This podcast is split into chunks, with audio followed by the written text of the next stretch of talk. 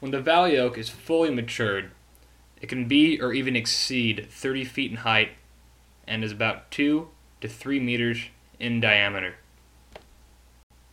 The leaves of the valley oak are quite small, usually 2 to 4 inches long, and are dull green. When in season, the male flowers are usually yellowish green and are roughly 1 to 2 inches long, while the female flowers are a little bit smaller and are usually in clusters of 2 or 3.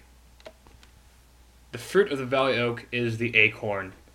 The acorn is usually bullet shaped and is about half an inch in diameter and 1 to 2 inches long. The twigs of the valley oak are small, brittle, and grayish brown. When mature, they are smooth and can also grow galls to help protect itself from wasps' larvae. When immature, the bark is naturally thin, about one inch, gray, rough, and checkered.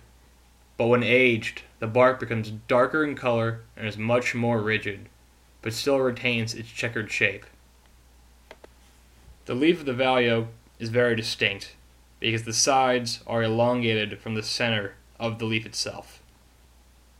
One very interesting thing about the leaf is, when broken, it gives off a very distinct aroma.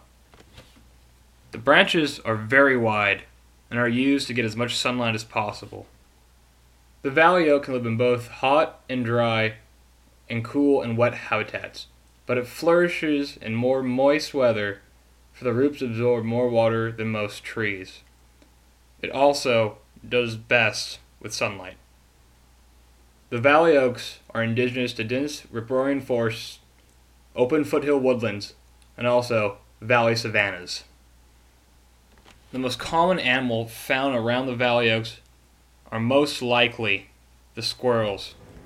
Squirrels enjoy eating the acorns that fall from the tree or even climb on and grab the growing acorns.